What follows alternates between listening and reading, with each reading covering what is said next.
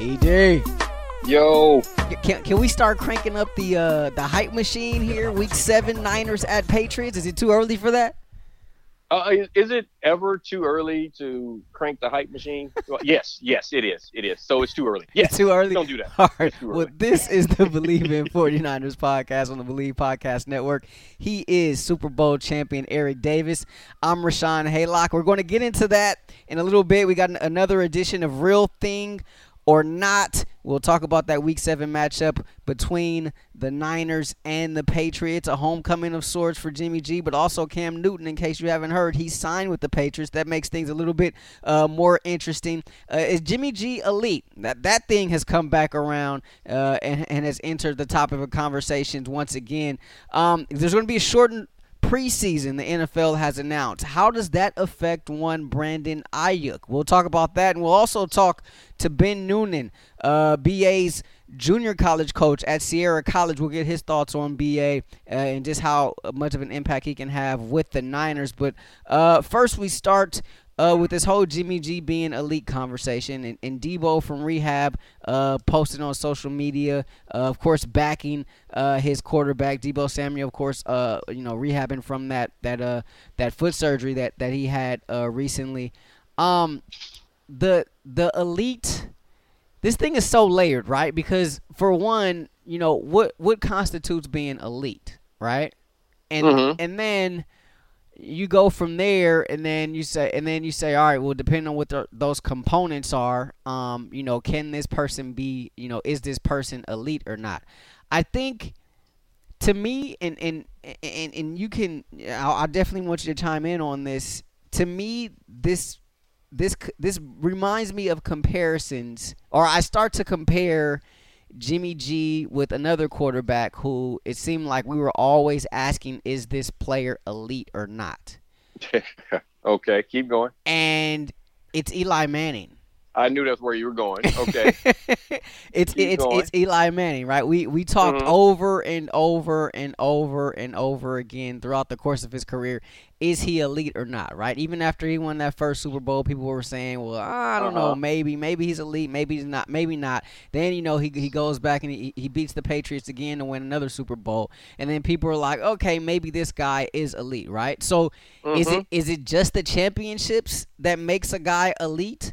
Um, or no. or or is it you know actually production, uh, the the play on the field, you know, regardless of you know that that postseason success. And when I when I look at their careers, just from a number standpoint, there are a couple things that stick out to me in in, in comparison between Eli and Jimmy G. Um, one of the things is completion percentage. And, and, and, I know when you look at Jimmy G, there's uh, obviously a much smaller sample size. Um, but Eli only completed six more than 63% of his passes just one time in his career. He played some what 15, 16 years in the league, right? And, uh-huh. and, and he only threw less than 13 interceptions just twice in his career as a full-time starter, right? That's mm-hmm. I, I, picked that number 13 specifically because I know there's a lot of talk about Jimmy G being a gunslinger, this, that, and the other, and, and he threw 13 picks during the 2019 uh, season. But as far as mm-hmm. the completion percentage, um, you know, two of his three years with the Niners, and obviously, you know, some of those have been shortened. Um, he's thrown for well over 63% of his passes. So obviously, there's okay. there's a there's a much smaller sample size there when you look at Jimmy G's numbers and his projection versus um, what what Eli Manning has done throughout the course of his career. But if you look at purely the numbers, if Eli's elite, and I don't know where people stand on this or not, but if he's considered elite, and you look at the numbers that Jimmy G has put up thus far in his career, although a smaller sample size, it's not even close. Um. Okay. So well, let's start off. Okay. So the question was, what do, what makes you elite, or what do we consider elite, or your qualifications uh, for elite? Okay. But now let's go back to completion percentage. Completion percentage is one that I really I know everybody gets all enamored by it. I don't really care that much. And I don't. I, I knew you were going to say that. I knew you were well, going to say that. Well, this is why I'm going to say that because it's based on the offense that you're playing in. If you were throwing, if you were throwing the ball under 12 yards, a professional quarterback is supposed to complete those. If you're throwing checkdowns, swing passes, slants, outs, curls, drive routes, you're supposed to complete those. If you're screens, remember screens that that counts against your uh, uh, towards your completion percentage. If you're in that type offense, as opposed to Bruce Arians, how he has Andrew Luck pushing the ball down the field, never really high completion percentage guy. Ben Roethlisberger when he that when they push the ball down the field. When you're throwing 30, 40, 25 yard comeback. Andrew Luck used to throw from the opposite hash. I remember when I saw him doing it. From he would from the right hash, he would drop back, seven step drop, throw a 25 yard comeback to Reggie Wayne on the opposite side of the field. That's a freaking 60 yard rope you have to throw. That's arm talent and that's and that's also an opportunity for a DB to make a play. So you don't complete. So you're going to throw interceptions in those situations and and with those type balls. So that's why I'm like the completion percentage. That's not really one of those things. People can go and look at that. Um, you know, it, it's the same thing. So think about you. You think about um, Jameis Winston. Jameis Winston threw for 5,000 yards, but he threw all those interceptions because he's in that offense where you, Aaron, well, he wants you to push the ball down the field. Now you shouldn't throw 30, but you're going to throw a lot more than a, a guy who, like Garoppolo, who is in an offense that's designed to get the ball out of his hands under 12 yards. You know what I'm saying? Mm-hmm. That's that's the majority. I mean, the, even the, we're going to get into BA later on, and and that's why, why do you draft him? Because he's a run after the catch guy. These are just long. The, the West Coast offense is long handoffs. That's, that's what they're doing. Get the ball into these guys' hands and let them run. That's what it was built upon. That's what it would always be. But the question elite quarterback, whether or not Jimmy Garoppolo is an elite quarterback, for me, the definition of an elite player is really simple. What's the plus or minus with you being on or off the field? Mm. That's what determines a, an elite player. If when I'm on the field, do we win? Are we better than when I'm not on the field? When I'm on the field, is there an immediate uptick in production? Is there immediate uptick in the way things are done throughout the huddle as opposed to when I'm not on the field? That's why Patrick Mahomes, there's a difference with him quarterbacking. You look at Deshaun Watson, there's a difference in that offense when he's quarterbacking. We can talk about then when he was there. Say what you want to say. Say what you want to say about um, um, Dak Prescott. But Dak Prescott, I mean, it, it was a. You, you look at Jason Garrett. That's why I always said when people wouldn't give Tony Romo any credit. And my and my comments way back was that Jason Garrett was the most quarterback dependent, and I know that every head coach is tied to his um, starting quarterback, but I was like, he is the most quarterback dependent head coach I've ever seen that's able to keep his job because it's so obvious. When Tony Romo was on the field, they'd win games. They'd compete to win their division. When he was out, they'd win three games. Dak Prescott came in when Dak if Dak's on the field, they win. If, if he doesn't have a good, he can't win without a quarterback. There are some coaches that, yeah, I mean O'Brien, he can win without a quarterback, but they're much better with it. So Jimmy Garoppolo, is he an elite quarterback? Well, his production says he is. Forget his numbers, forget the stats, forget anything. When he's on the field, and it's been that way his entire career when Jimmy Garoppolo is under center, the, the team wins. The offense is productive. Second rate offense last year, right? Something like that? Yeah. Okay. When he was in New England as the backup, when he came in, what, three and one as a starter? When he came to the Niners before he got hurt, he was what, five and oh as a starter? Yeah. Last year he was what, thirteen and three? Thirteen and yeah. He's he's 20, 25 and 21 and 5 so, in his career as a starter. So, 19 and so, 5 with the Niners. So, and and and but more more importantly, his time with the Niners when he wasn't quarterbacking. How many games did they win? Because uh, he's been on that yeah. run. So so that so that's what I'm four, talking four about. Four and so, 12, only 3 of those wins 3 3 of those wins came without Jimmy. Okay. So he won one before he got hurt. So absolutely. So so you look at so you look at when he's not there, they lose. That right there is what epitomizes an elite player for me. Is your team is your team hamstrung? Is your team hurt?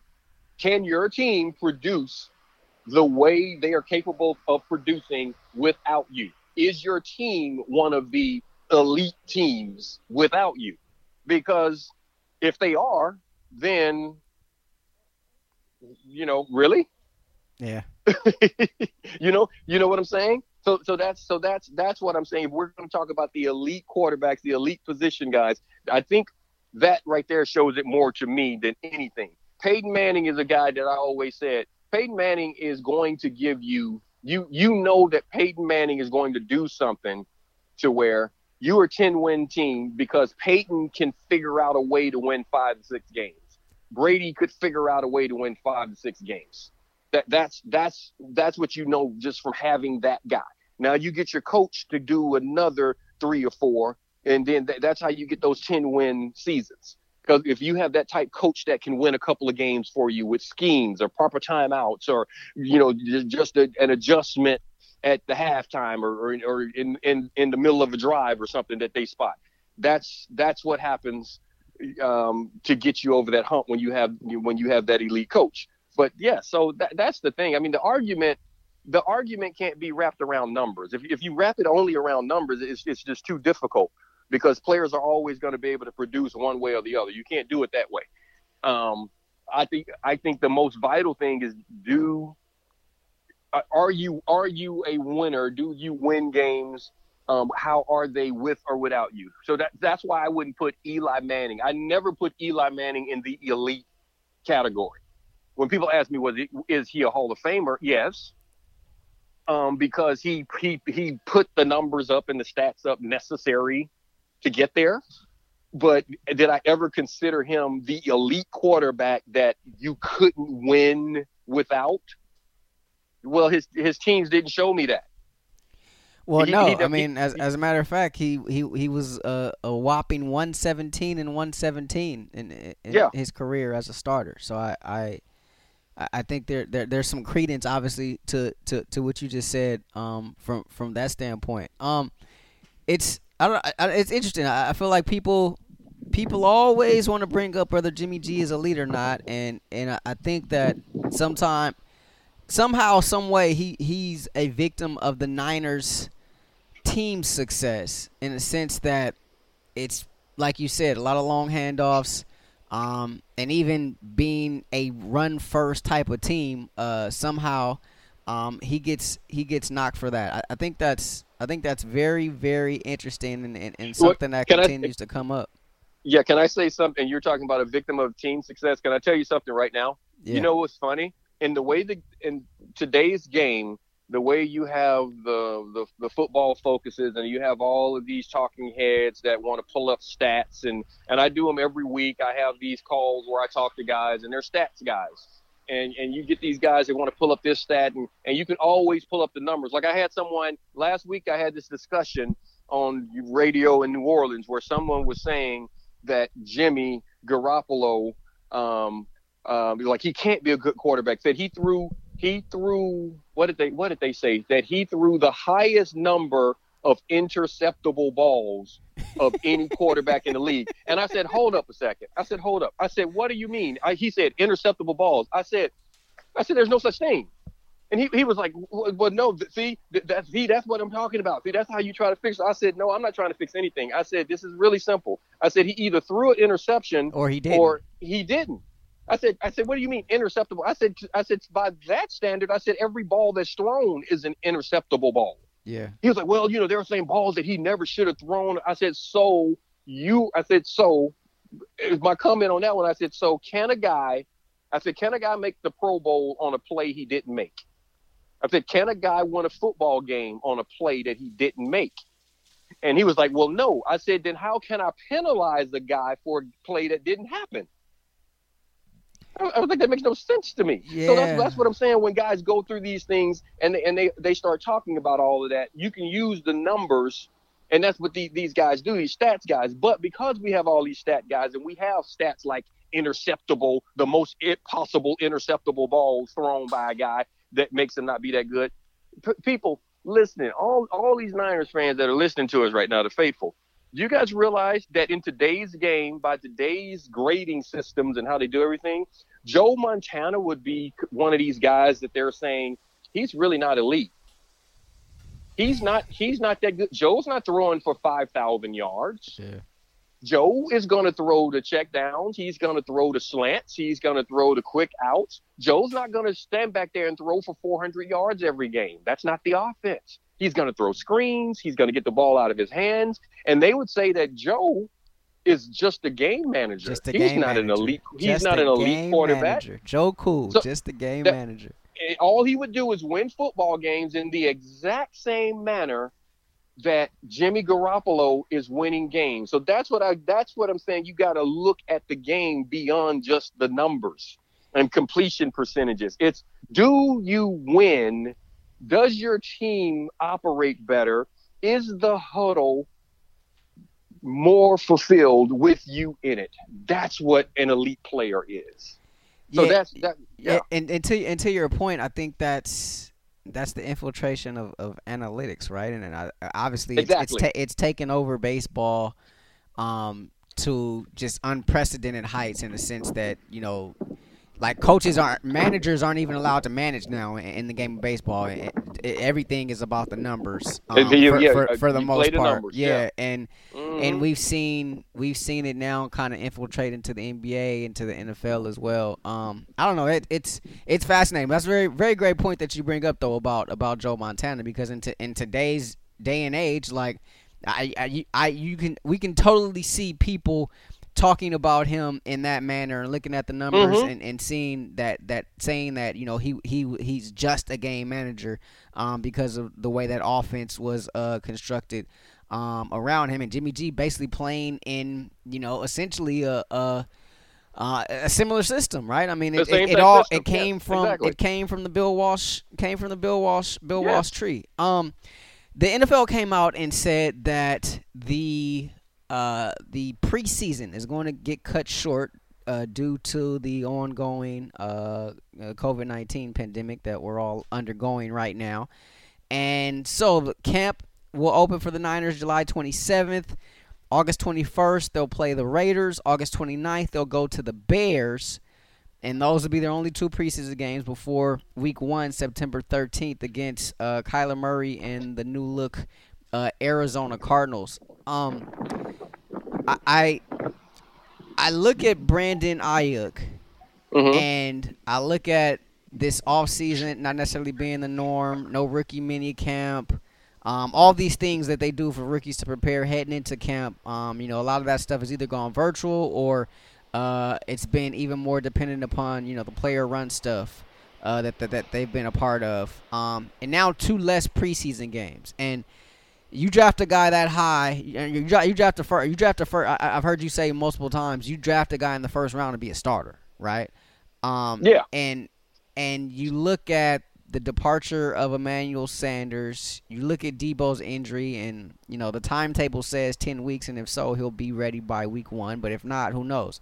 Um, and uh, there's a lot of eyes on Brandon Aiyuk right now, and are like are these expectations on him too high? Considering all that's going on uh, both with you know the changing climate that we're in right now in addition to the departures and injuries um, that the Niners are dealing with right now um, are are these expectations that are being placed on him too high? Like will will he even be able to reach these expectations that um, that a lot of people have placed on him you know, heading into this 2020 season. I I don't I can't speak for what's going on inside the building. I, I don't know what the, the the expectations that Shanahan and Lynch and, and the likes have on him, but you know, you hear some of the talking heads, you hear you, you hear the faithful and people are expecting him just to come out in a blaze and, you know, you know, pick right up where Emmanuel Sanders left off or pick right up mm-hmm. where, where Deebo mm-hmm. left off and – I I've heard you say it time and time again, especially at that position. It's not that simple. No, it's, it's not. Before I say anything, I'm going to say this is the Bleav in 49ers podcast.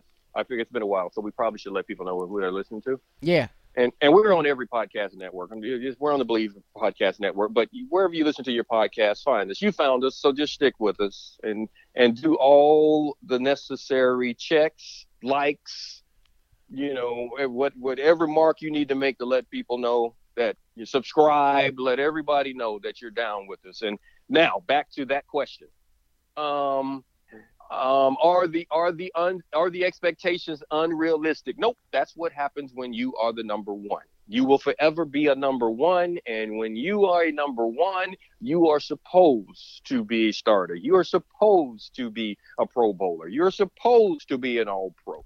You're supposed to help the teams win games. You're supposed to figure it out faster than the other guys all of so those expe- expectations are not unrealistic that's what goes along with the selection that's a part of it now the reality of it is that it's going to take some time for you to actually get some work in to get yourself up to speed to learn to play the game and yes it is difficult on wide receivers coming into the league because they have to learn to read professional defenses on the run like quarterbacks. Difference is that they're going to get hit in the beak if they do something wrong, as opposed to that quarterback um, when he lets that ball fly. So it, it's it's challenging in that aspect, uh, but I don't think it's any more challenging uh, be, now because of the fact that there are two less preseason games. It's not going to change anything. That's that's not going to change anything because he was only going to get so many snaps in a preseason game anyway. Um, it's it's not it's not like it's going to dr- dramatically affect his his practice reps. He's going to get more than enough reps. He's going to get more than enough opportunities because you will have other players. You don't have Deebo taking reps. So a lot of balls uh, I, I, think you would agree that Deebo was going to be a major part of the offense, um, yes. a major part of the passing game. Yes. So a lot of the plays that would have been going to Deebo, um, they will now go to BA. He will he will get an opportunity to run those routes. He will be in the huddle more. He's going to be tired, so he better get in shape because he's going he's going to run more routes than he's ever run in his life during during um, camp uh, to get himself ready. But uh, that's not that's one of those things where that's where he was going to be anyway. So it's a yes and a no. Yes, um, those expectations, I, I, and and the belief and the want and the desire for him to get out there. That's what goes along with a first round pick. It's just like Nick um, Bosa last year. Um, I mean, you know, we're expecting, you know, you're number two pick of the draft that that's Hall of Fame pressure. We're expecting you to come out here and ball from the start. It's the same with every number one. Whenever you're the number one, the expectation is that you're supposed to get on the field and produce. So that's real. That's just the way it is. You're one, you're two, you're supposed to play, and you're supposed to be good. I mean, really, that's just that's the way it is. Um, especially if we have all the belief that we have in the 49ers front office and coaching staff that they know players, that they know how to evaluate. So he should be good by by the belief that we have in everyone that's selecting players. So there's that. Um, and and no, he's not going to just get it and be there. So the expectations are that's just the way it is. It's tough, but it's going to take time. It's going to take time. And, and it's and it's all about how yeah, and I think I think that's the thing, right? I think it's going to take time, and when you look at this 2020 season and and how unorthodox it is, I think I mean even with Deebo it took time, right? Like it it it it it wasn't like like and he had a full you know there, there were no restrictions right he he had the, the the standard you know off season heading into heading into his rookie season um but it, it you know it wasn't until a little bit later in the season that we start to see him kind of thrive. I think it was like maybe the Seahawk game, right? That that Monday night game where we're like, okay, Deebo's is, is kind of waking up here, right? That might have been what was it, week seven, week eight, I want to say. Um, Mm-hmm. And so, of course, like you you expect it to take some time, right? I, I think my whole thing is, I think people are have this belief, um, or at least are extremely hopeful that week one, we're going to see BA have that type of impact, and I just don't think that's realistic. Um, well, this is this is something that you have to um, also put into your evaluation of how things are going to be because this offseason has been so dramatically different from the normal offseason for any incoming rookie. Um, you have to think that the coaching staff will have to play it differently with that understanding. We haven't had our hands on the guys. The guys haven't been able to run around and and see things and and space it out the way it needs to be done. Uh, because that's offensive offensive ball is all about leverage, angles, spacing. That's that's what offense is all about. Uh, so you need to be able to actually get the geometry down on the field. Um, but because you don't have all those things, my mindset is that what teams are going to do as opposed to trying to put in. Once upon a time, they we would go and you know, and we had that Bible, and I that my Bible had 263 defenses in it, and each one of those defenses had you know a minimum of five different variations based on formation, um, you know, um, personnel, based on um, motion or shift. And so there was constantly because that's the way George Seifert head worked. He it didn't matter what an offense did he wanted us to be able to adjust to be in the best position possible. It wasn't like just play through it and, and live to another day. It was like they move, we move. They switch personnel, we switch what we're doing based on that personnel. So it was learn the Bible, learn everything that this. Now there are plays, and I think I told you a story about one like that 92, the 92 NFC Championship game uh, Martin Harrison blew a PO blitz, and Emmitt walked into the end zone at play uh, on a on a call. It was an all-out blitz that we we ran, that we installed in training camp in July, um, and we didn't run it the entire season until that, that game. That game, yeah. The NFC Championship, the last game of the season. That was the next time we even heard that. When I, when I heard it in the huddle, um, because we had a lot of code words because our you know so it, that's the same thing. On offense they give you all this long verbiage. We have it on defense too but we would use a lot of code words to just shorten things down um, so that you didn't have to do all that stuff because defensively again you have to react to what this team is doing so you don't have as much time. Um, when they start shifting and you have to change things. So when I heard Double Dog Texas Special come in, I knew what that entailed. I knew that it was it was going to be an under front. We were going to have all out blitzes on the outside. with the free safeties. They were going a gap blitzes. I knew everything that was coming. Guys were coming off the edges and they had to peel off off the edge. We we're man to man coverage across the board. Um, he he blew it, but you're responsible for it. And what I think is going to get happen now as opposed to learn this Bible, it's learn the game plan. Because going you go into a game plan saying these are the specific things we are going to do versus this opponent. So that 263 defenses that we started with that you add on to during the year, it's 300 and something as as you start adding different things in. But that as opposed to those 263 um, main Bible verses, you're gonna you're gonna drop that down to 15, 20 defenses that you're gonna focus in and say these are the best versus this team. What I'm getting at is that's what I think they're gonna do for uh, these players coming in. That's that's what I see Shanahan doing with BA. We don't necessarily need to teach you the entire playbook right now. What we're going to do is teach you the things that we will be using against these first few opponents and we're going to add on and add on. And remember, there are things that we want to show in this, and there are things we want to show in week one because we're really trying to prepare for our week four or five opponent, and we want to set them up by doing that a certain way. But also, I'm still teaching you this play that can come along elsewhere. So does that make sense? Interesting. That, no, so, not yeah. So you you. You, you, you, you pare it down essentially, right? And, and yes, you, and, yes. you, and you get very specific and it's more of like a week by week plan as a as opposed to the long game.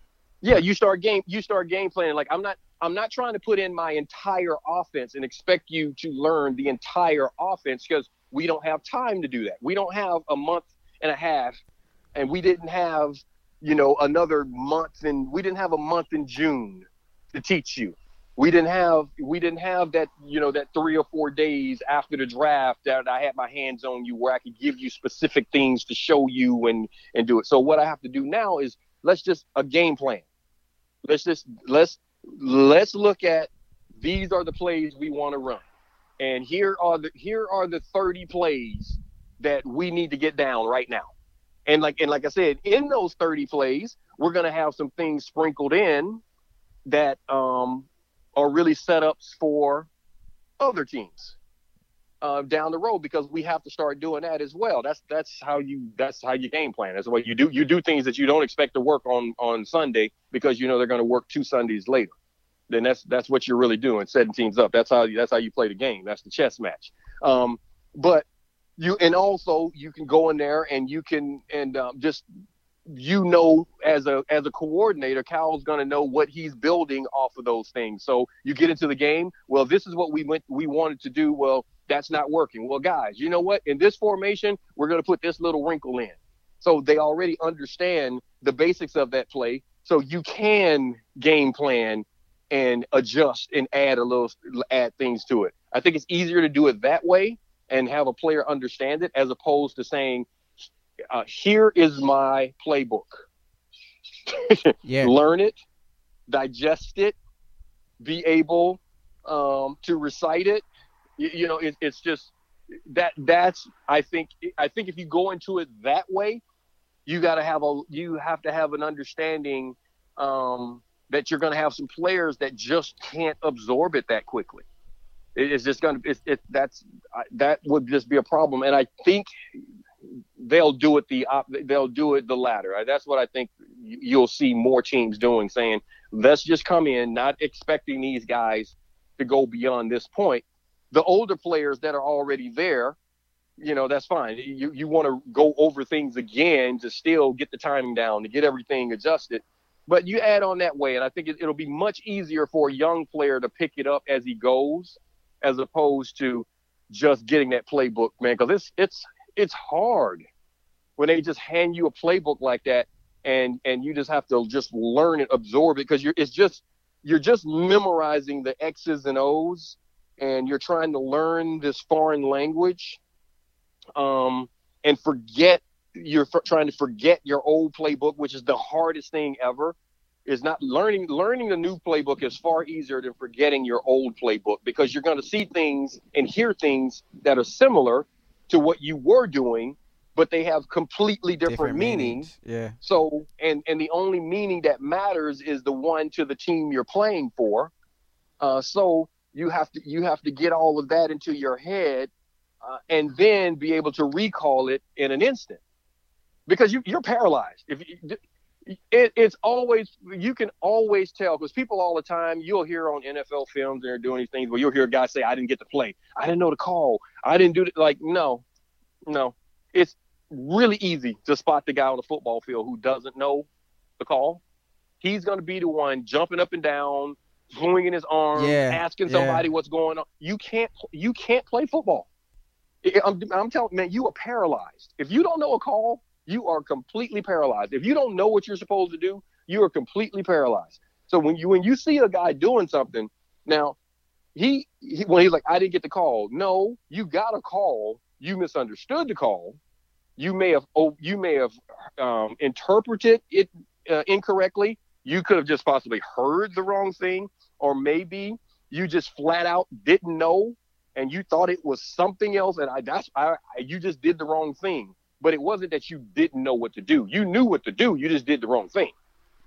Yeah, two two two totally different things. I, I think it's fascinating, not just for BA, but um, for all the rookies really in in this class and, and how you know staffs approach them and, and the type of success, type of impact that they could have in this in this rookie season. And and to your point, you know, I whether it's with the Niners, whether it's with some other team around the league, I, I think it will be interesting to see. I believe there's going to be that one player, or maybe a handful of players, who um, may have been, you know, way less heralded, but to your point, able to absorb the information uh-huh. um, so well that they just kind of burst onto the scene, and and, uh-huh. and, and no one no one has uh has has talked about them. You know what? It's it's the Cooper Kupp thing, and um and um for the Rams. Yeah, exactly. He was one. Of, he was one of those guys who wasn't talked about. You know, you didn't. It, you know, it was he was he was an an okay player that people thought had a chance. Uh, but the part that no one knew was that that the dude has this photographic memory and he could learn a playbook. He could completely digest a playbook in two days. Yeah. So so now you are not even you're not working on learning. You're working on nuances like a vet.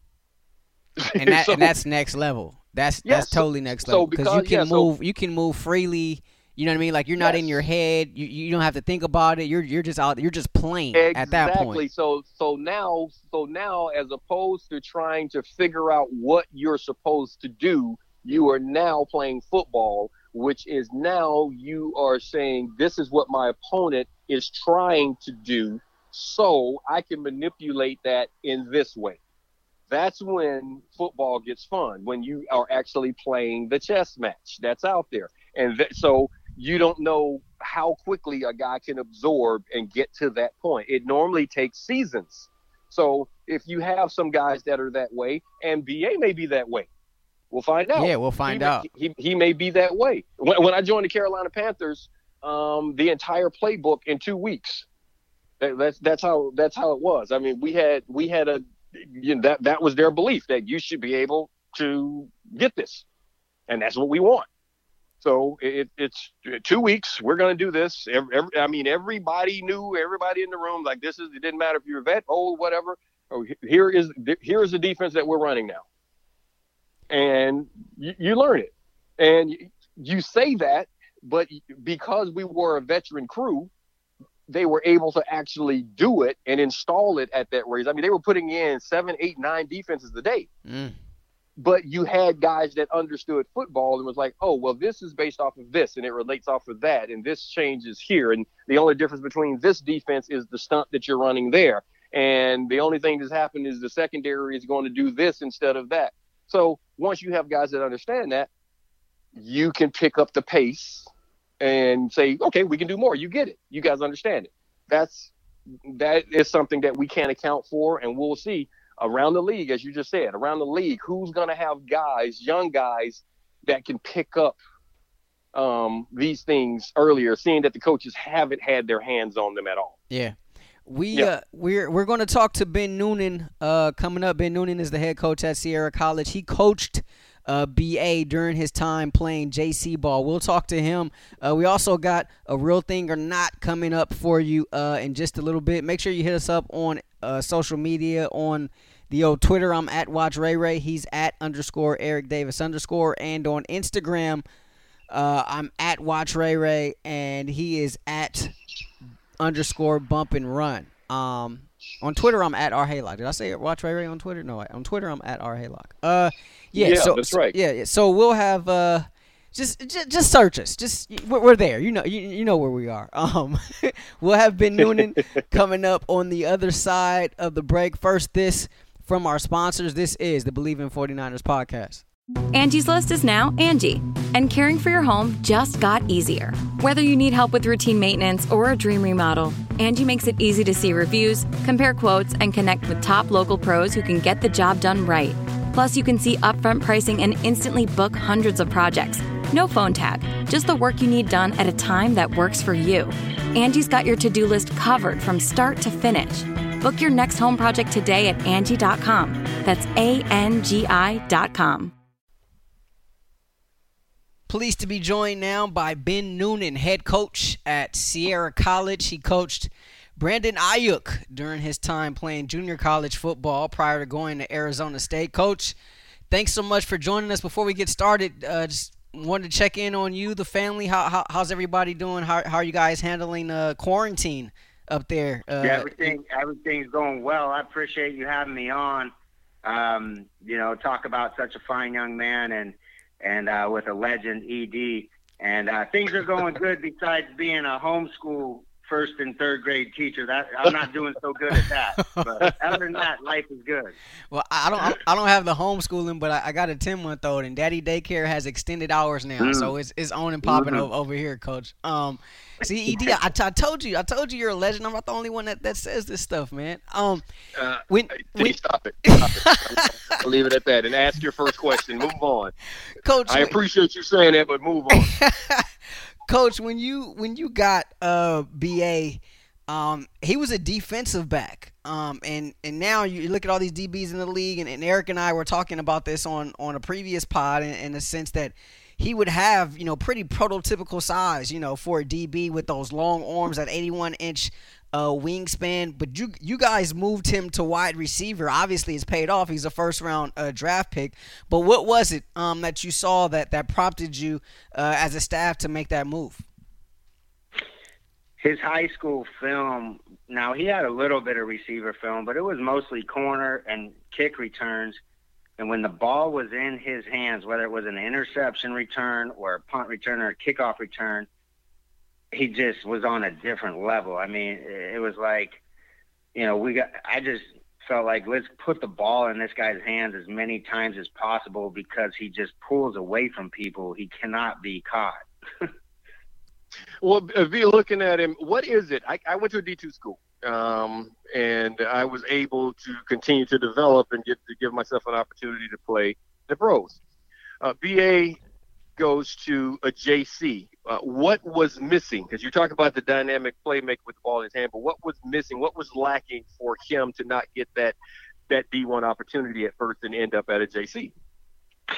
Well, you know, we we junior college we get guys for a couple of reasons. Number one, they either need to develop physically or in the classroom, you know, or it's an immaturity thing.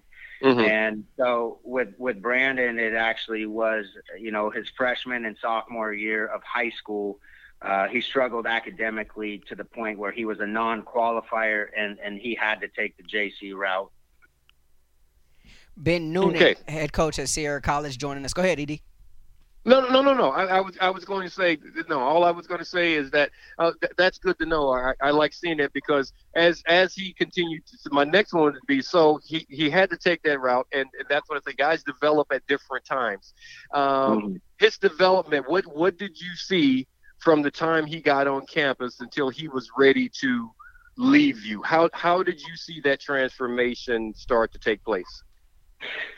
That's one of the best parts about being a junior college football coach. I mean, the downside is you don't get to coach guys for four years. You don't get to see them in their senior year um, at the pinnacle of their college career. But we we get freshmen coming in, and we get to see the mental and the physical development that happens between an 18 to 19 year old, a 19 to a 20 year old. And with Brandon, it, it, it was just it was off the charts. He came in ready to play um, and was an all league performer as a, a, a, freshman for us. But he was very quiet. He was confident, but but very quiet. And his freshman year, you know, he would make big plays, but would not end up in the end zone all the time. And then he took the off season very seriously. By by May of 2017, going into his sophomore season, he was fully parallel squatting 500 pounds. When he came to us, I think his squat was 250 or 275. Um, and so he embraced the off season. He embraced the mental challenges. He loved to practice. He loved to practice. Um, and then by the end of his sophomore year, he was an All American. And those arm tackles that he would go down after a 35, 40 yard gain his freshman year, they, they weren't stopping him. He was gone. He was ending up in the end zone. And it was cool to see that maturation, but also the confidence just blossomed. You know, he's never been a talker, but if if if you know somebody says to him in the Niner locker room this year, "Hey rookie, I'm gonna lock you down today," he's gonna say, "Okay, we'll see about that." That's about all you'll get out of him, and that's all you need. All you'll get out of him. But you know, that's a kind of you know, it was awesome to see that transformation mentally and physically. Ben Noonan joining us. He coached Brandon Aiyuk uh, at Sierra College. Um, Coach, can you just talk a little bit about the plight of a, a, junior college kid, especially in California. I know a lot of people they've watched Netflix and they've seen East Mississippi and, and some of those colleges, you know, outside the state. They have dorms for guys. It's like a mini college. Like out here, it's totally different. Like I, I and especially for out of state kids too. Like I know some kids who've had to work graveyard, you know, just to have some money for for um for tuition or or room and board or whatever, and then still have to go through practice and all that to, to perform on the football field. Um, what what's that like um, for for for you, not only as a coach, but but just you know dealing with that you know year in and year out, and, and just the grit that those players uh, tend to have. Yeah, it's a special process. Um, it's it's different than being a head coach at any other level, high school to the NFL you you hit it on the head. We do not have dorms. We do not. I mean, we have dorms, but we don't have dorm scholarships. We don't have meal plans. We don't have uh, you know tutors that walk them to class. We don't have scholarships in general. So, yeah, it's a big time struggle. And what you mentioned, I live it on the daily with a large percentage of our team. They're working graveyard shifts. They're working outside of, of, football they really they really you takes a special person. You really got to have a love, a drive for the game because um, you know when you leave one of these community colleges or most of us that do it the right way in California, you're going to be self-sufficient. I mean, I have a study hall program in place, but I'm not walking their I'm not holding their mm-hmm. hand taking them there. They're going to they're to learn how to be self-sufficient um, and they're going to grow up pretty quick. But it's it's uh, you you hit it right on the head. It, it's a different level, and Brandon was no different. He was one of those out of state guys that was paying out of state fees, and and uh, it's for people out there that aren't aware of this. In California, out of state tuition is is is like you know five times like a California resident can go to school for free, and in that same semester, an out of state student is paying upwards of five thousand dollars. Well, you mentioned you mentioned loving it, and and uh, it takes a certain amount. It, it, takes a certain mindset. Both you guys are just talking about that. It, it's a certain mindset that you have to have. And I, I coached at a junior college uh, for a little time in um, in mm-hmm. California, in, in the Bay Area, at Cabrillo College. Now, there Cabrillo College, it's it's in um, Aptos. It really, the field overlooks the ocean. It's on the hill. You overlook the ocean, nice ocean breeze and everything. But the but the plight of the players was the same. But the love that you actually have to have to go out there and deal with the elements weren't as severe as Sierra College. I've spent a little time at Sierra College. we were that's where we used to have training camp the love that guys have um, and the mental toughness it takes to deal with that practice in that tight heat coach. Can you can you touch a little bit on that? How how do you see from mentally um, what you put those guys through in that environment? How is that going to help ba next level? Well ed you lived it so you you know i'm preaching the truth when i say when we hit that field, we start at three o'clock. Oh, um, you know, July and August, and it's one ten, peaking. You know, it might get up to one thirteen. We play on turf, so add another eight degrees to that. Um, oh, I'm sorry, and, Coach. I'm sorry. I didn't realize you guys put a turf field up there. So oh, yeah. grass. Oh, yeah. Unfortunately, I'd love That's to be evil. on natural grass. we call evil. four quarters, coach. Hey, we call four quarters. We start at three o'clock and we do our conditioning right off the bat. We kind of got that from Pete Carroll, um, where we condition right off the bat. Then we go in. One side of the ball will lift while the other side is meeting, um, and then we'll flip that, and then we'll go out for a two-hour practice. And at the end of practice, you know, it's getting around 6:30, 7 o'clock. We'll do the most important stuff. You know, the situational team, 11 on 11 type stuff and we feel like if they can operate at that point in time when their minds are the most tired, that's going to help them uh, at the end. So typically, you know, I, I like that concept of conditioning at three o'clock and 110 degrees because then then the kids don't have their minds thinking, oh my gosh, I got to hold something back because we're going to condition at the end, you know. Ben Noonan, head coach at Sierra College, joining us. Uh, coach, I, I, was reading a story, and I know we talk a lot about about BA as as the player, but it's something that kind of struck uh, you and struck struck me reading it, of course. But you actually having having gone through it, um, his relationship with your son. Um, talk oh, a little yeah. talk a little bit about that. Uh, it, my my son, you know, he's always around the field. He's always around practice field. He never misses a game And uh, oh yeah, Brandon was one of his favorite guys, and Brandon interacts with the kids really well. And you know, so um, before he was drafted, you know, a week before that, we were switching over. I'm sorry to all the Giants fans out there that might be listening, but you know, my son is a fair weather fan, and the Giants haven't been doing well, and the Niners have. So um, we uh, we my wife designed his closet, and you can there's a special way you can design these closet doors to look like lockers. And so we took down all the Giants lockers, and we were putting up Niners lockers, and and I told him. I said, okay, this one's going to be, you know, what do you want? He said, I want Kittle, I want Bosa, and of course me, Dad. You know, so he gets a locker too. And he said the fourth locker's for Brandon. And I said, but you know, he might not be a Niner. He goes, I don't care. Whatever team he's on, the fourth locker goes to Brandon. So you know, that's the kind of impact he's made on my son, and uh, you know, just just uh, quality quality person. Very quiet, but he has he has an infectious smile. He's, he's he's good with good with the kids. But yeah, my boy is his biggest fan now. Then he gets drafted by the Niners, and my son and I went nuts on the couch. Like, what? You know. well, Coach, you had a, a unique perspective of seeing Brandon come in, and, and you already touched on, you know, him being young and not taking some, you know, some of his schooling and things like that as serious. Uh, that, that the kid that had, that started there at Sierra College with you, that you work with, to what you see now. Um, if if you had an opportunity to tell that kid at that time where he could be in this moment, knowing what he was, knowing what he could develop into, what would you have said to him? That his approach was right on, was spot on. His approach to practice, his approach to the weight room, his approach to the off season. I knew he was going to be great. He didn't even start his first four games for us and he never once said a word. He never complained. He never said, "Coach is screwing me. Coach is this and this. I should be doing this. I should be doing that." He just grinded until we could not take him off the field. And he was similar his his junior year at Arizona State. He was not quote unquote the man. You know, N'Keal Harry was mm-hmm. there obviously. Um, and then, but but he does his approach to the game, to the work. He loves the grind. He loves the practice part of it. His approach to it is I would tell him you just keep that approach because his mindset was spot on to be great.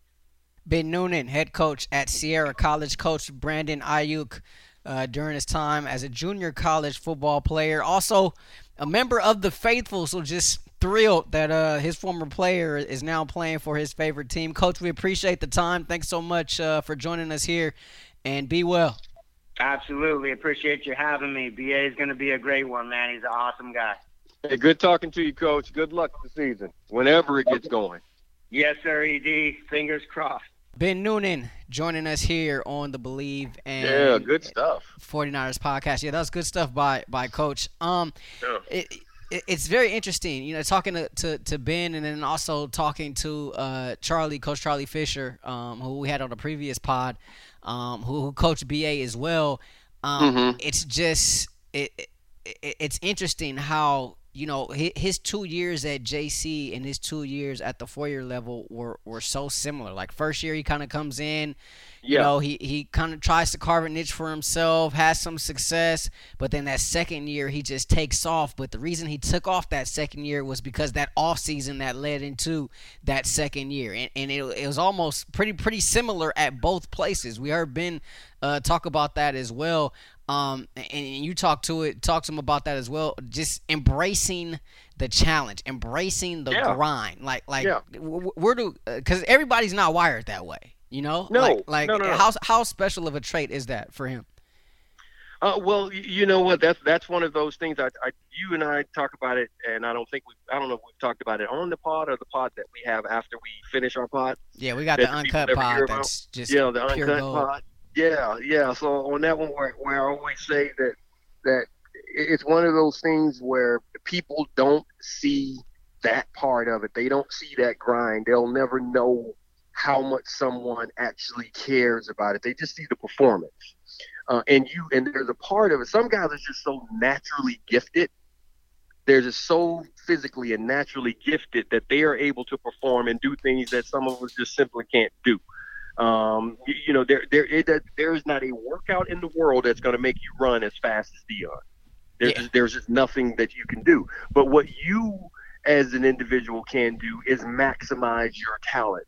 So having the mindset that I want to improve, I want to get better.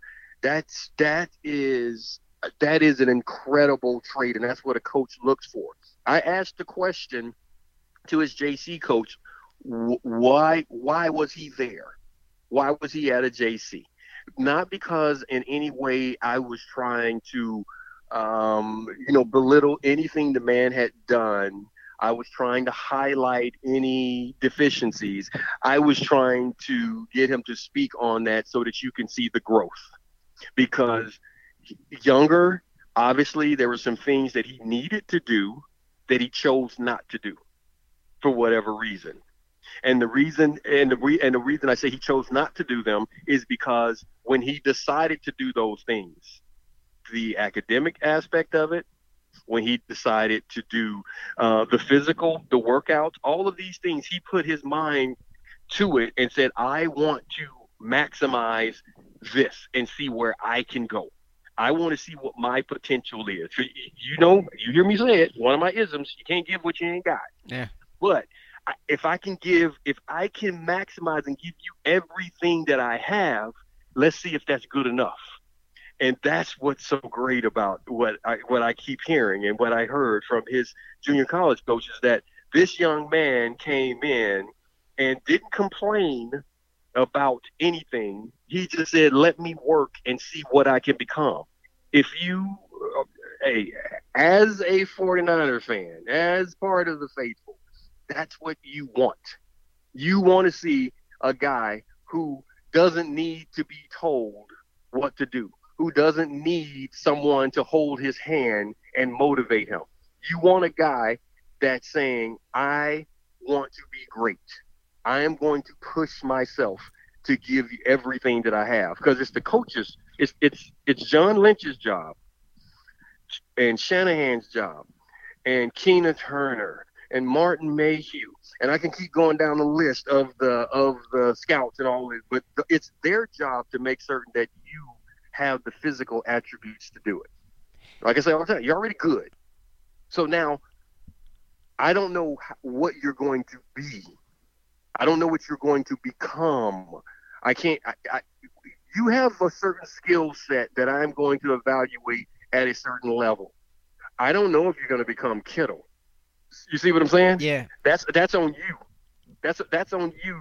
I, I, I have no I have I don't know that motivation. This is the guy you draft in the first round because they believe that he has that that he's motivated to to maximize everything, and they already believe that he has you know supreme talent. All right, as promised, another edition of Real Thing or Not. That's where I okay. pose a question. Eric will give his answer. I'll give my answer. This, of course, is the Bleav in 49ers podcast. Make sure you subscribe, rate, review. Uh, we're located wherever you find your podcast or wherever you found us. That's where you can continue to find us. Uh, make sure you rate, give us a review. Cinnamon Kiss, I'm calling you out. You left a review earlier, leave another one. You left a review before, any of you out there, uh, go ahead uh, and leave another one. Give it, give another rating. Uh, we're, we're, we're calling out names here on the Bleav in 49ers podcast. Uh, now, time for another edition of Real Thing or Not. I got a two pack of questions here for you um, as we head into this Fourth of July holiday weekend. Um, Real thing or not, ED, Cam Newton going to the Pats boosts the Niners' strength of schedule. Oh, real thing, real thing. I mean, Cam, Cam, did, did, did you hear Cam said, "I'm I'm coming for your neck"? Cam is um this Cam. People have been sleeping on Cam. I, I'm you know like like um Noto sleep, like um Ambien mm-hmm. sleep. I, Cam Cam has just been injured. He hasn't forgotten how to play. He's had a lot of time for his body to heal. Um, and that's why New England went out and got him. This is, you, you know, now one thing everyone's freaking out over his contract. Everyone's like, you know, it's a shame he did this, and why does like, like stop it? Like, why am I upset about? Why everybody mad about another man's money? Cam, the contract is a good contract. You know why? Cam signed it. he, he, he was he was happy with it. Why should I be upset when he's not? Cam Newton decided that he wanted to play football for the New England Patriots for a certain amount of money with a certain signing bonus. He didn't have to. He chose to do so. So since he chose to do so, now let's look at the other aspect of it. And yes, that that changes things. The New England Patriots will be a better football team with Cam Newton under center than they would have been without him. They're a different team. Um, Cam as the starter is something that the Niners have to think about um, because it's going to change the dynamics of that offense. And a healthy Cam um, is capable of being a very high end player in the NFL. Uh, yeah, con- consider me a sleeper. Um, I'm I, I say not. I okay. say not. Uh, just for the simple fact that, uh, I don't even know that I necessarily believe in this marriage between Cam Newton and the Patriots. Why is that? Um, I, I we we just haven't seen it before. I think I think you're you're asking. What well, you haven't seen what before? This, this marriage, this marriage, this this type of quarterback with this this uh, OC and, and head coach pairing. Um, if you look at Cam and, and you look at all the success that, that, that Bill Belichick has had with with uh, Tom Brady, um, you're talking about completely different quarterbacks. You know what I mean? Oh, like yes, you're, talking about yes. a, a, complete 180. You know, and so mm-hmm. you you more or less have to have a system that is going to fit Cam and not the other way around. Um, in all honesty, like I wouldn't even be surprised if he's not even on the roster by the time the Niners face them. Uh, oh, goodness week, gracious. Week, week well, seven. Well, first of all, okay, now I'm going to jump back in on this because first of all, you don't need a system to fit Cam as opposed to Cam fitting their system. Cam fits perfectly into their system because number one, it's for Tom Brady, who is unathletic, who is a drop back quarterback. An athletic quarterback can always drop back. Cam can always drop back into the pocket. He can always do those things. He can always make the throw. Cam has the arm to make the throws that that offense requires. And un- what you're missing out on is that Cam actually adds an element to that offense that they've never had. So he can he can make the throws from the pocket. He can make the handoffs from the pocket, all the straight drop. It's a straight drop back offense. Now they have an opportunity to add in the runs, to add in the read that, that the quarterback can take. You have the threat of this 260 pound guy in the red zone um, running the ball. On, on, the third and shorts running the ball, all of these things. I actually think it's something that's why they went out and did it. This you're absolutely right. It's something that they've never had, which is why I think I think the marriage is perfect. I mean, they they broke up with they broke up with the with the last one and they were like, "You know what? I thought that was my flavor. I'm going to go a different route. I think I see something that I like even more. I'm going to try it, and that's what I think they're doing right now. Yeah, like, let, we'll let see. me see. I we'll, we'll see. I mean, we don't we don't even know if, if he can if he can throw, and and I say that because, you know, remember he he, he had the surgery, and then last camp, remember he was he was supposed to be unveiling this new throwing motion, right? So I mean. Mm-hmm you can say, oh, he's had you know all this time to work on it, this, that, and the other. But I mean, we don't know how you know, like like he, he still has he still has not done this, um, you know, against against live bullets, right? Yeah, you know and, what? And, and so he's still I, better than what's what's the guy's name? Stidham. He's Jer- still Jarrett better Stidham. Stidham. He's better than Stidham. May, maybe so, but I, to me, the story week seven, it's gonna be about Jimmy G. I'm coming home. Belichick, take that. Um, Next one, real thing or not. Uh, George Kittle. Uh, his contract with the Niners is going to be in the thirteen million dollar a year range. Real thing Mhm. or not? Um, I think I'm already on record saying that, right? On one of our previous podcasts. I think that's the number that I threw out there. Um, and uh, it, you make him the high. See, see, that's a real thing. I think it should be somewhere. It's going to be somewhere around there. Someone asked me to push it, like, and I said, if you pushed it, I said, if I pushed it, I thought it'd be, you know, 15. And but I I and I I, said, I said 12 to 15, and they were like, "Where do you really think the number will be?" I said, "I think it's going to be around 13." Reason being, there is no argument, absolutely no argument on the planet that George Kittle can make to say that that's not enough. There's no argument that he can make in any claim. There's not there's not a fan that can do it. There's not an agent that can do it. There's no one that can make an argument for George Kittle that says he should get the 20 million or whatever that they were talking about. It's impossible. I'll tell you why. Let's just say George Kittle's the best tight end in the game. That's your argument. Okay, I agree. George Kittle um, is the most important person on the 49ers offense. Uh, okay, I'll agree. I'll agree with you. George Kittle is like one of the most important people in the locker room. He's an energy guy, power guy, brain guy. Okay, I agree with you. All right, we want $20 million. Can't do it. Tell you why. He's the highest paid. I mean, he's the best at that and all this stuff, blah, blah, blah. Well, he's a tight end. So I tell you what I'm going to do. I'll make him the highest paid tight end. Mm-hmm. That's what, that's 10 million. I'll, I'll make him 10 5 a year. Done deal. Why are you mad? I just made you the highest paid player at your position. Okay, I'll I'll give you eleven. That's it. I'll give you eleven. You're you're the highest paid by a million dollars at your position. You're you're you're killing them.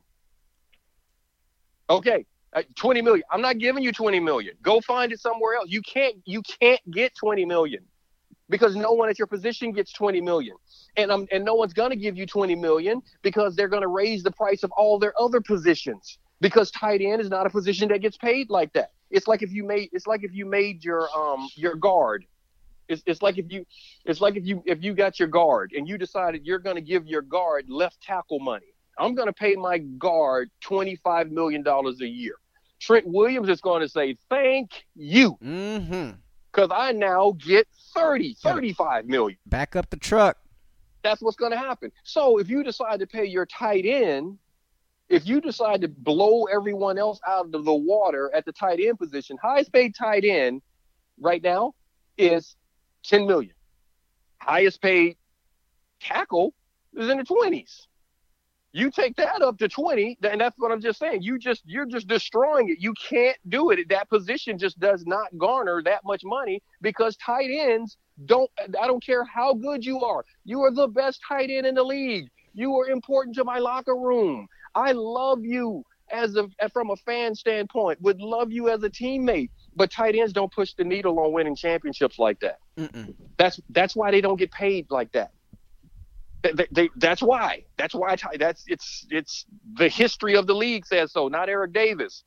Tight ends don't change. They don't change things that often, and everyone's going to go back to Gronk. Well, Gronk did this. Well, Tom won the majority of his games without Gronk. And at no point did you watch. At no point did you watch a Super Bowl or any of those games and say that Gronk was the MVP of that game. Like they wouldn't have won it without Gronk. So, and go back and think about those games. and think about it. Was was was Gronk was Gronk the MVP that Tom had to have to win those games? No, no. So back to Kittle. You can't you can't get it.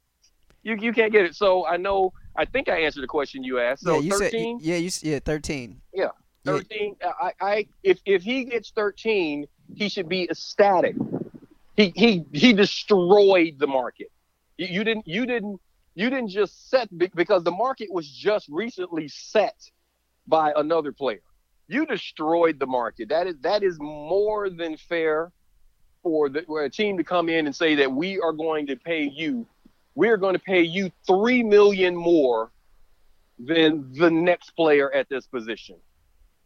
That's you know on average that's that's a that's a big deal. That's a big deal when you're in a situation to where we don't have to go you don't have to go that far you don't like i said they, they could come in and say we're going to pay you 10 million and one dollar we're going to make you the highest paid player and you would look crazy to argue I mean, you know what I'm saying? I mean, how, how can you come back and say the team's not being fair when they say we're going to make you the highest paid player at your position? Yeah, yeah. I mean, you don't you don't really have an argument at that point. That's that's my point. So that's why I say that's why I say 30. If he gets 13, and and I think 13 is not only saying we appreciate you as a player, um, that's just making you the highest paid player. They're saying we appreciate you as a Niner. what you bring to the fan base, what you bring to the locker room. That's what those few extra million are for. That's what you. That's what you're doing. You, you know, you, you're you're paying this guy for more than what he more than just what he does on the field because what he does on the field is it's valued by the game at ten million dollars a year. See my point? Yeah, I I say real thing, and I think thirteen is more in line. I know those those rumors about twenty million a year were floating around, and, and we talked about that, you know, on previous pods. But I think 13 is obviously a lot more realistic. You talk about setting the market, right? Um, mm-hmm. You look at the two highest paid tight ends entering the 2020 season. Hunter Henry is making a little bit over 10, and he's fran- he's playing on the franchise tag. Austin Hooper signed this offseason four for 42 with uh, the Browns, making him uh, the highest paid tight end in the league.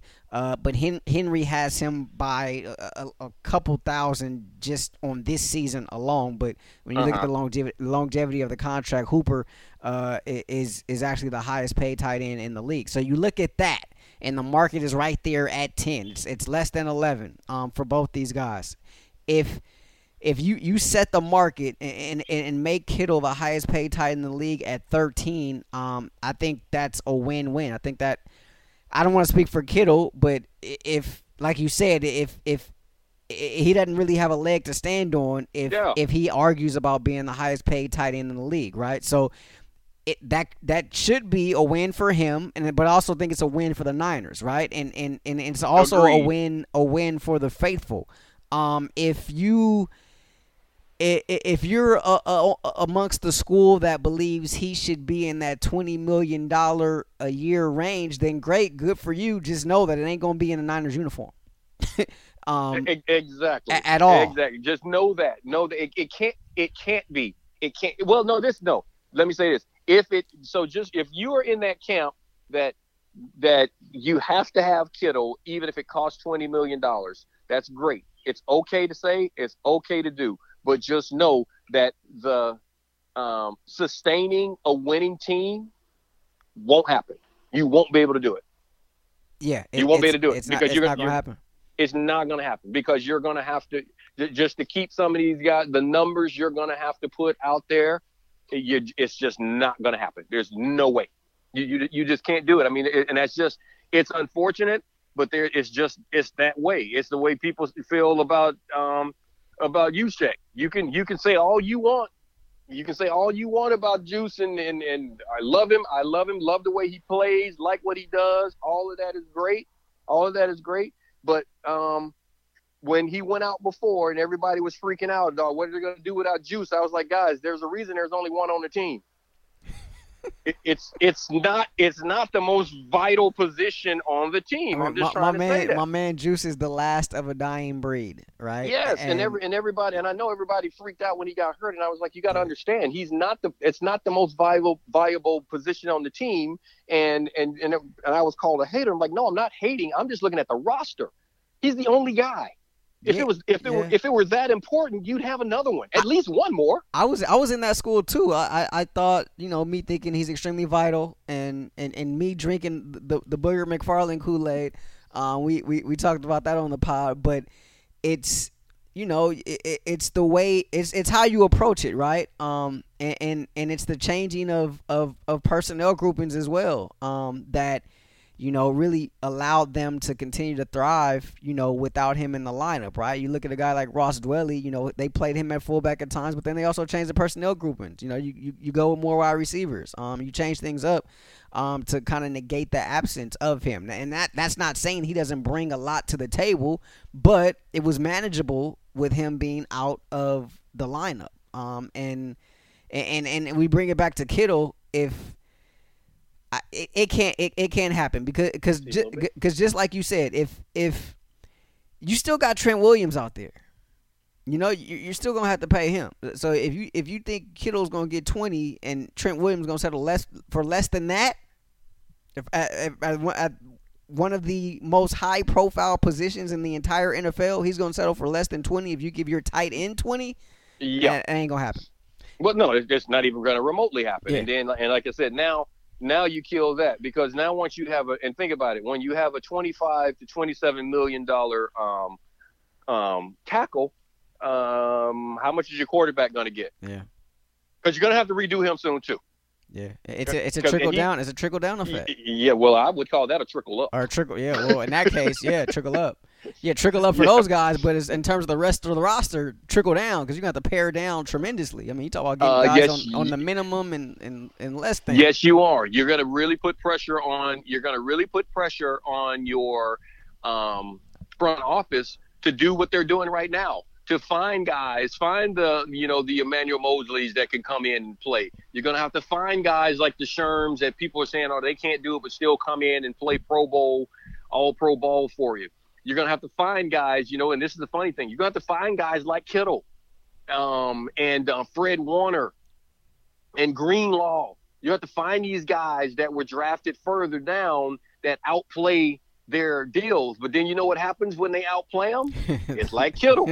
I want twenty million. Him. You gotta guess, pay him. Guess what? Fred Warner. That's going to happen. It's going to eventually happen with Greenlaw. That's what's going to happen. You're going to have to pay him, and you can't keep them if you start jumping bumping those numbers up like that. So that's what you got to think about.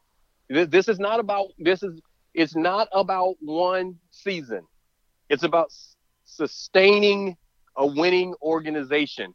And where do you put the money and who do you put that into? And there are certain positions to do it. And guys, I'm sorry, but the left tackle position is more important than the tight end. It is. I know it's not as sexy. It's not as fun. It may not give you as many gifts, but it's it's more important than the tight end position for this Niners team. Yeah, yeah. I mean that, that's that that that's very true. Um, we uh we're, we're going to get out of here on that um this is the Bleav in 49ers podcast on the Bleav podcast network uh make sure you subscribe rate and review uh mr hickster nivik d um calling out names here m m m hot 18 all you guys that that that left uh some favorable reviews uh if you reviewed already if, if you rated already go ahead do it again and, and if you haven't reviewed or rated already go ahead and, and do that as well. We take all you know all, all rates and reviews. Oh, you know, oh, if yeah, you if you if you got something to say that you don't like, go ahead, let us know. We'll we'll, we'll take that. Uh, we'll we'll take that too. Um, Special thanks once again to Ben Noonan for uh, for joining us and, and, and, his great breakdown. That kind of, that concludes basically our uh, our, our run through the coaches uh, throughout this you know this most recent NFL draft. But we had had, had some really good coaches and, and they all yes. brought their own you know unique perspective and insight. So that that was a treat. Special thanks to them. Special thanks as well to you for listening. You guys have a safe Fourth of July uh, weekend. Um, you guys be safe out there and, and continue to practice your social distancing and, and mask wearing and, and all that stuff. Um, but but definitely be safe. Be safe with if you if you're gonna be a part of fireworks and all that stuff. Definitely uh, take care of yourself. Take care of your babies and, and everybody else around you as well. Um, you know, don't, and, don't, and, no, and no guys, accidents. Yeah, really, guys, don't do. And this is what I, I've said forever. You know, for some reason, because there are 364 other days of the year that holding dynamite in your hand and lighting it while intoxicated doesn't seem like a good idea. But for some reason on the 4th of July, people tend to think that it's okay for me to hold explosives. Yeah. And it's okay for me to hold them in my hand and, and light them and just test whether or not I'm faster than the stem while I've been drinking. Don't do it, okay? Not a good idea. Just don't do it. Not a Yeah. good idea. Not a good idea. Um, so yeah, t- take take those words of advice. Heed that advice, please, and uh, and and you guys be safe. Uh, this has been been the Bleav in 49ers podcast on the Bleav Podcast Network. He is Super Bowl champion Eric Davis. I'm Rashawn Haylock. Y'all be safe, and we'll see y'all next week. Peace. Thank you for listening to Bleav. You can show support to your host by subscribing to the show and giving us a five star rating on your preferred platform. Check us out at Bleav.com and search for B L E A V on YouTube.